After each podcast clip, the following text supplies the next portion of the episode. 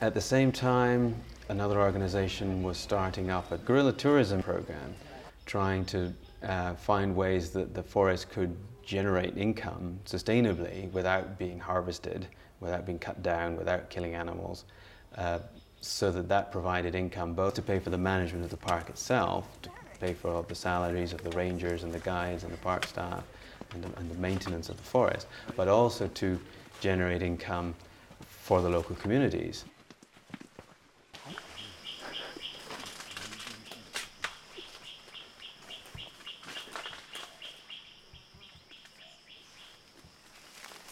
It's amazing.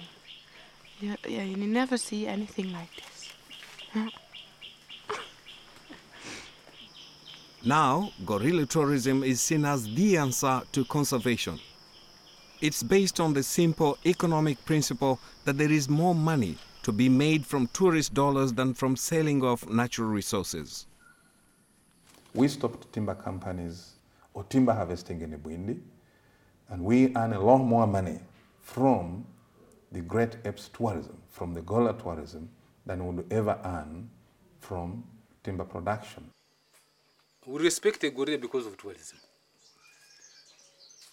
It's a bigger income to our country.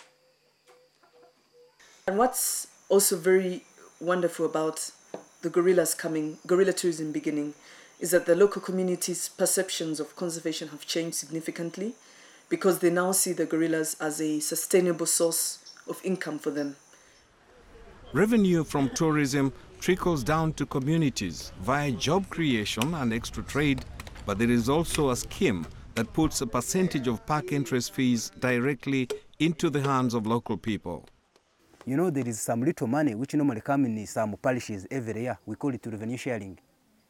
Eh, That money comes from over, but they normally tell us that it is the money which these whites normally contribute to visit this park to help the, the, the, the, the, the citizens who are, live around the park. in the beginning, everything like wildlife to me it was like useless because there was nothing I was benefiting from them. Even the many local people were just you know taking anything as if it was nothing, and then they could chop the trees down, they could kill the animals anyhow. But now things have changed. Everybody is now putting on pressure on conservation because we are we are benefiting from wildlife. Everybody is benefiting from tourism. Any long-term plan needed to be profitable and offer sustainable livelihoods to local communities. Gorilla tourism has done this with some surprising results. In 2006, a census found a total of 340 gorillas in the park, an astonishing 12% increase in the population over the preceding decade. We can begin to talk about a very positive trend in the conservation of uh, Bwindi and the gorilla specifically. We have seen a steady rise in the gorilla population, and the habitat is still large enough to accommodate a few more gorilla families. But is the integrated conservation and development approach supported by the money from tourism really sustainable? Is it the answer to saving the gorillas?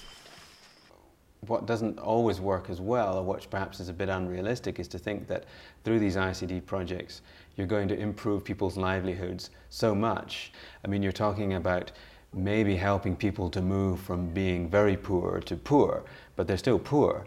And so just because they may be able to cultivate more crops, raise some goats, doesn't mean to say that they still don't have great needs which could still be met by, by getting resources from the park. You cannot be in charge of the minds of the people. The needs of the people keep changing day by day. Uh, there are quite many people, for, people around here, for example, who still feel, even if you gave them alternatives or substitutes for bushmeat, who still feel that bushmeat is what they need. What would you do with them? They would still have to get back into the forest to trap. So I think fortress conservation and integrated conservation development approaches have to be combined. And the, the kind of management that brings about that is what we call adaptive management. You adapt the management according to situation.